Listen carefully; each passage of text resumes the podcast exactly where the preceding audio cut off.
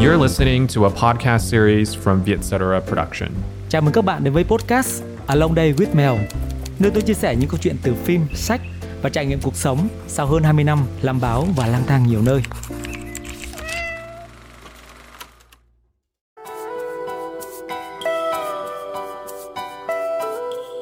Hơn 20 năm làm báo và theo dõi, viết và nghiên cứu về điện ảnh, tôi luôn dành sự quan tâm đến những di sản, những bộ phim kinh điển của điện ảnh Việt Nam trong quá khứ. Điều đó đã được tôi thể hiện trong hai cuốn sách đã xuất bản là 101 bộ phim Việt Nam hay nhất và Người tình không chân dung. Và cứ mỗi lần quay ngược thời gian trở về quá khứ như vậy, không chỉ được chìm đắm trong những thước phim của một thời quá vãng, tôi còn được nghe, được kể lại những câu chuyện thật đẹp hoặc thật cảm động về thế hệ đi trước, về những người Việt của chúng ta một thời gian khó. Hôm nay, tôi muốn kể lại một câu chuyện thật đẹp như vậy. Đó là một câu chuyện tình đẹp và lãng mạn vượt thời gian của một nữ diễn viên được mệnh danh là thần về nữ của Sài Gòn trước năm 1975.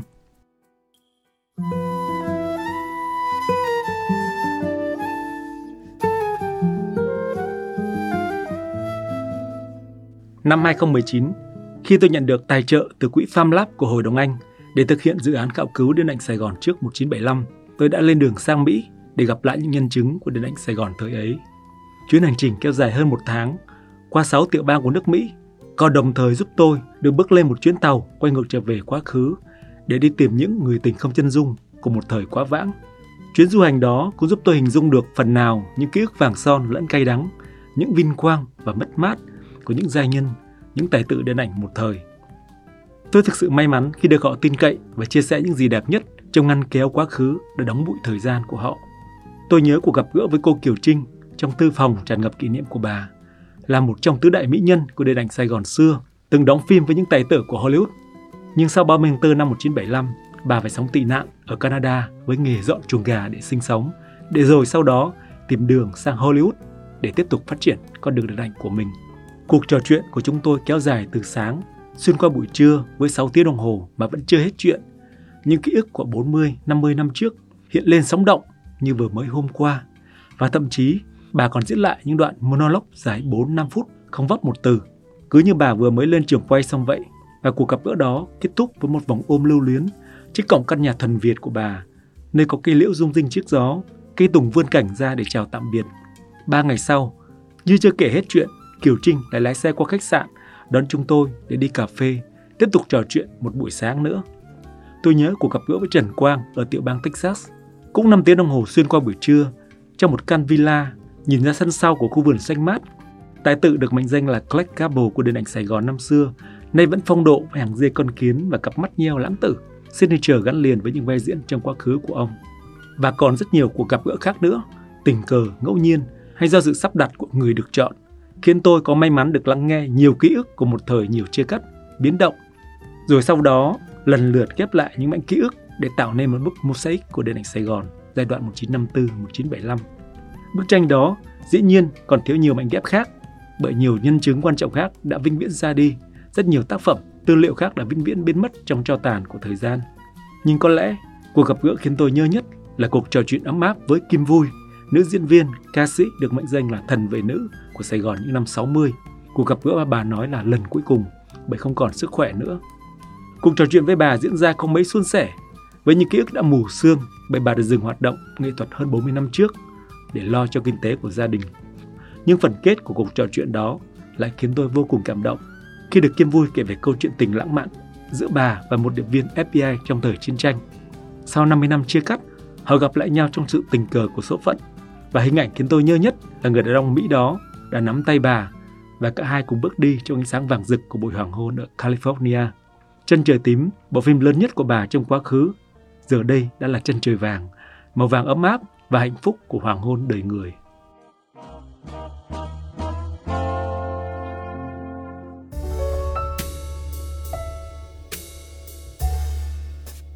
Nhưng trước khi đến với câu chuyện tình đẹp và lãng mạn như một bộ phim của Hollywood này, tôi muốn giới thiệu đến các bạn chân dung của Kim Vui, một nữ ca sĩ, diễn viên nổi tiếng của Sài Gòn trước 1975. Người từng được mệnh danh là thần vệ nữ của Sài Gòn vì nhan sắc lộng lẫy của bà. Kim Vui đóng phim không nhiều, cả sự nghiệp điện ảnh của bà chỉ xuất hiện trong vài bộ phim, không thể so sánh với Kiều Trinh, Thẩm Thúy Hằng, Kim Cương hay Thanh Nga được. Thế nhưng, Chỉ cần một vai nữ chính là Liên, nữ ca sĩ nhạc gia lụy tình trong bộ phim Chân trời tím, tên tuổi của Kim Vui đã tỏa sáng rực rỡ, đoạt giải nữ diễn viên xuất sắc của giải thưởng văn học nghệ thuật năm 1971. Không chỉ vậy, với một nhan sắc và một thân hình quyến rũ được so sánh với thần vệ nữ, với Sylvia Loren, biểu tượng của điện ảnh Ý, giới ký giả Sài Gòn từng gọi Kim Vui là người phụ nữ hấp dẫn nhất của Sài Gòn thập niên 60-70. Trong cuộc gặp gỡ của tôi với Kim Vui tại Mỹ vào tháng 9 năm 2019, thần về nữ giờ đây là một người phụ nữ ngoài 80 tuổi, sức khỏe vẫn chưa hồi phục sau trận đột quỵ.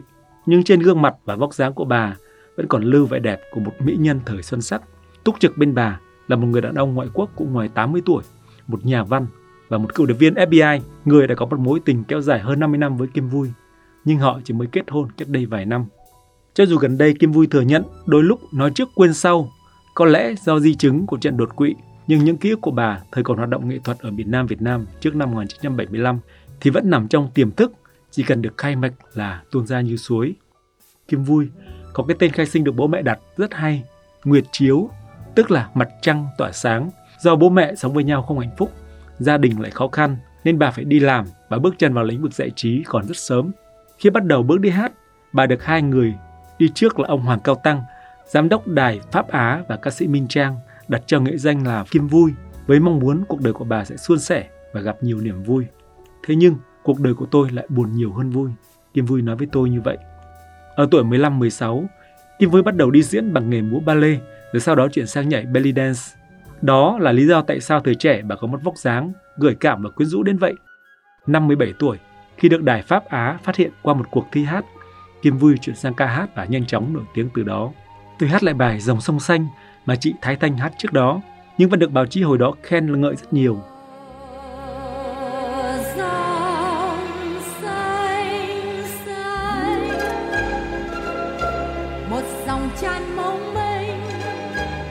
Từ nhạc Việt, tôi chuyển sang hát nhạc Anh, nhạc Pháp, nhạc Ý và cũng được công chúng đón nhận. Có những buổi tối tôi đi diễn tới 10 đến 12 phòng trà khác nhau, từ phòng trà của người Việt cho đến phòng trà của người nước ngoài. Mỗi lần diễn xong đi ra ngoài, lại có người ai mộ đứng chờ và tặng cho rất nhiều quà, họ nhét hột xoàn, hột bẹt đầy túi. Kim Vui nhớ lại thời hoàng kim của mình như vậy.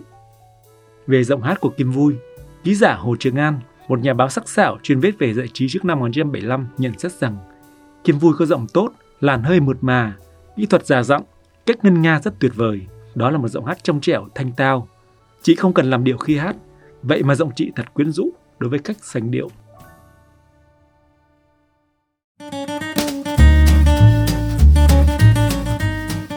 Nhan sắc quyến rũ, lại nổi tiếng từ rất sớm. Kim Vui trở thành một biểu tượng giải trí của Sài Gòn thập niên 60. Trên báo chí Sài Gòn thời ấy, khán giả thường thấy hình ảnh của bà quảng cáo cho nước ngọt của Pháp, kem đánh răng, bikini hai mảnh trên bìa 3, bìa 4 của những tờ tạp chí in màu. Ký giả Hoàng Lan Chi trong bài chân dung Người phụ nữ hấp dẫn nhất Việt Nam thập niên 60-70 để so sánh nhan sắc và thân hình của Kim Vui như là sự kết hợp của hai gia nhân quyến rũ nhất của điện ảnh Ý thập niên 60 là Gina Lollobrigida và Sophia Loren. Bà viết, Kim Vui có nét đẹp hơi lai tây, đôi mắt hơi sách và miệng hơi rộng. Về thân hình phải nói Kim Vui có một vóc dáng tuyệt hảo của thời đó. Thập niên 60-70 chưa có phẫu thuật thẩm mỹ và cũng không có các phòng gym để luyện tập thể hình như bây giờ. Thế nhưng ba vòng của Kim Vui rất quyến rũ. Với sân khấu và điện ảnh, Kim Vui xuất hiện muộn hơn. Ban đầu bà đóng một vài vai phụ cho những vợ thoại kịch của đàn kịch Kim Cương nhưng không để lại dấu ấn bên cạnh một đàn chị quá nổi tiếng mãi đến cuối thập niên 60. Kim Vui mới thử sức với điện ảnh qua các vai diễn trong những bộ phim như Thương Hận, Phản Bội, Cuối Mặt nhưng vẫn không để lại nhiều tiếng tăm. Và cơ may đến với Kim Vui khi bà được đạo diễn Lê Hoàng Hoa, một đạo diễn lớn của Sài Gòn trước 75, chọn đóng vai chính trong bộ phim Chân trời tím. Đây là bộ phim có số vốn đầu tư khổng lồ và bối cảnh rộng lớn Bên cạnh tài tự Hùng Cường vốn đã rất nổi tiếng từ cải lương chuyển sang đóng phim, Kim Vui được xem là gương mặt mới của điện ảnh. Cho dù thời lượng của Kim Vui xuất hiện trên màn ảnh không nhiều bằng Hùng Cường, bà lại nhận được lời khen do lối diễn xuất tự nhiên và chân thực của mình. Giải nữ diễn viên xuất sắc của Giải thưởng Văn học nghệ thuật Sài Gòn năm 1971 đã chứng minh điều đó.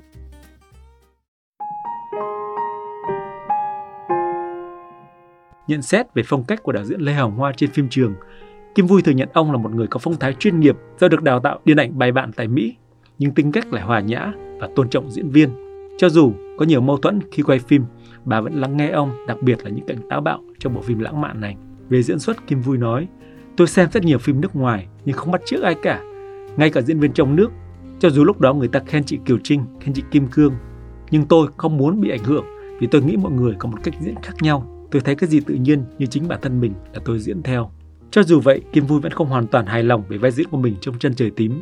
Đây là một bộ phim tốt ở thời điểm đó, nhưng tôi vẫn thấy tiếc vì tâm lý của nhân vật chưa khai thác tối đa, chưa đào sâu vào nỗi đau của nhân vật do thời lượng của nhân vật hơi ngắn. Hơn nữa, giọng nói trong phim không phải là giọng thật của tôi. Hai ca khúc của Phạm Đình Trương mà nhân vật liên hát trong phim là Người đi qua đời tôi, phổ thơ của Trần Dạ Từ và Nợ hồn thương đau, phổ thơ của Thanh Tâm Tuyền. Thực ra, không phải là giọng thật của tôi, mà là do chị Thái Tân hát đúc nên tôi chưa hoàn toàn nhập được vào nhân vật của mình. Người đi qua đời tôi trong những chiều đông sâu mưa mù lên mấy vai gió mù lên mấy trời Chân trời tím được khởi chiếu vào năm 1971 và gây nên một cơn sốt vé hiếm có tại miền Nam. Những khán giả đổ xô vào dạp để xem những cảnh chiến tranh được đầu tư bài bản ít hơn là những cảnh gợi cảm do Kim Vui đóng trong phim, đặc biệt là cảnh bà quả thân trước ống kính. Nữ ca sĩ, diễn viên Thanh Lan nhớ lại, ấn tượng nhất là cảnh nữ tài tự Kim Vui nằm dài, khỏa thân cho họa sĩ vẽ. Điện ảnh Sài Gòn đã đi trước bom tấn Titanic hàng mấy chục năm trời. Cảnh đó diễn ra vào cái thời mà Angelic đang làm mưa làm gió trong các dạp chiếu bóng của Sài Gòn, khiến khán giả không khỏi thầm nghĩ rằng tài tử Việt Nam cũng sexy chẳng kém ai. Tài tử Trần Quang trong cuộc trò chuyện với tôi tại Texas cũng dành cho Kim Vui nhiều tình cảm. Đầu những năm thập niên 60, Kim Vui được mệnh danh là thần vật nữ của Sài Gòn. Cô sở hữu một thân hình không thua kém bất cứ người mẫu nào của Victoria's Secret bây giờ. Lúc cô tham gia đóng phim Chân Trời Tím, Lê Hoàng Hoa có mời tôi tới trường quay để xem cô diễn vài lần. Tôi mến phục khả năng diễn xuất rất tự nhiên của Kim Vui, dù trước đó cô đóng phim không nhiều. Tôi còn nói với Lê Hoàng Hoa rằng Toa đúng là đạo diễn có cặp mắt nhà nghề, chọn đúng diễn viên cho nhân vật. Vai diễn đó đã mang lại cho Kim Vui giải nữ diễn viên xuất sắc trong vai chính đầu tiên mà cô đóng. Điều đó hiếm tài tử nào có được.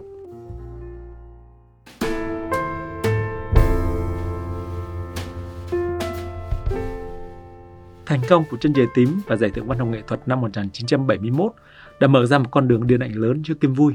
Thế nhưng chính lúc đó, bà lại giã từ điện ảnh vì quá bận kinh doanh. Bà nói rằng, lúc đó tôi có ba đứa con phải lo chuyện ăn học nên không quan tâm đến sự nghiệp riêng của mình nhiều.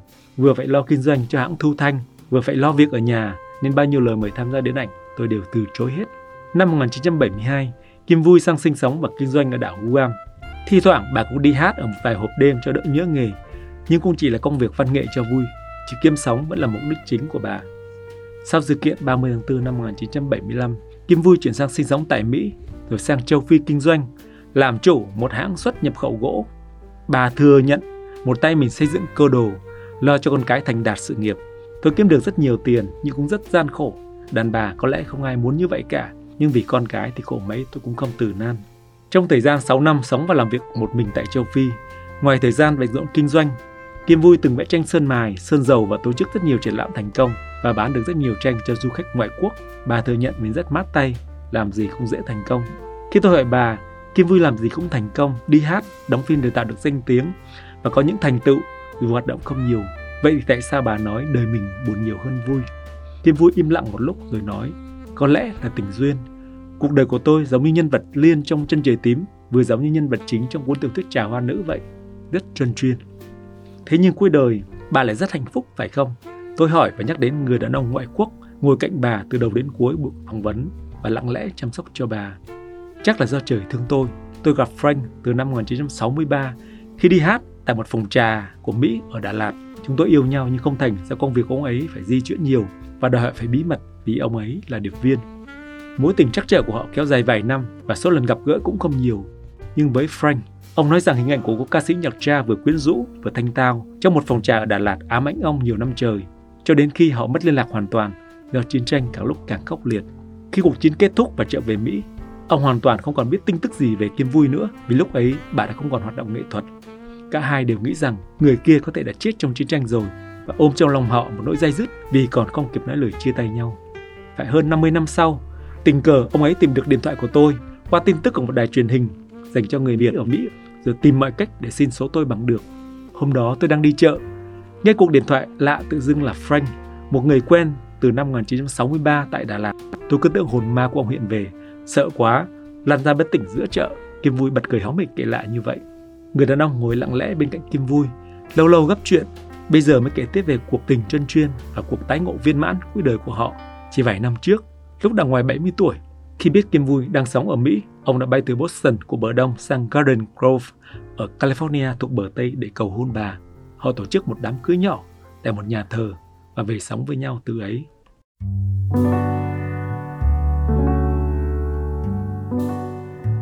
Cả cuộc đời gần như đơn độc một mình, nhưng trong những năm cuối đời, Kim Vui nói rằng mình rất hạnh phúc vì luôn có Frank, mối tình giang dở thời trẻ của bà bên cạnh, chăm sóc và lo cho sức khỏe của bà từng phút một, nhất là từ khi bà bị đột quỵ.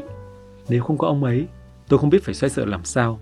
Vừa nói, Kim Vui vừa quay sang nhìn Frank với ánh nhìn âu yếm và hàm ơn. Giờ đây, tôi đi nhà thờ mỗi cuối tuần để cầu nguyện cuộc sống cuối đời mình bình yên và ra đi nhẹ nhàng bên cạnh Frank. Tôi không liên tiếc hay mơ ước gì nữa. Có lẽ đây cũng là lần cuối cùng tôi gặp gỡ báo chí. Kim Vui nói thật chậm, rồi từ biệt chúng tôi ra về. Đôi vợ chồng già dắt tay nhau bước đi khỏi điểm hẹn trong ánh hoàng hôn cuối ngày. Bóng của họ in lên bức tường màu vàng nhạt trong dãy quán xá của khu người Việt ở Garden Grove. Đó là một hình ảnh rất đẹp về một người phụ nữ từng được xem là một trong những nhan sắc đẹp nhất của điện Sài Gòn trước 75. Tôi xin tạm dừng câu chuyện tình vượt thời gian ấy ở đây. Cảm ơn các bạn đã lắng nghe và xin hẹn các bạn trong những câu chuyện khác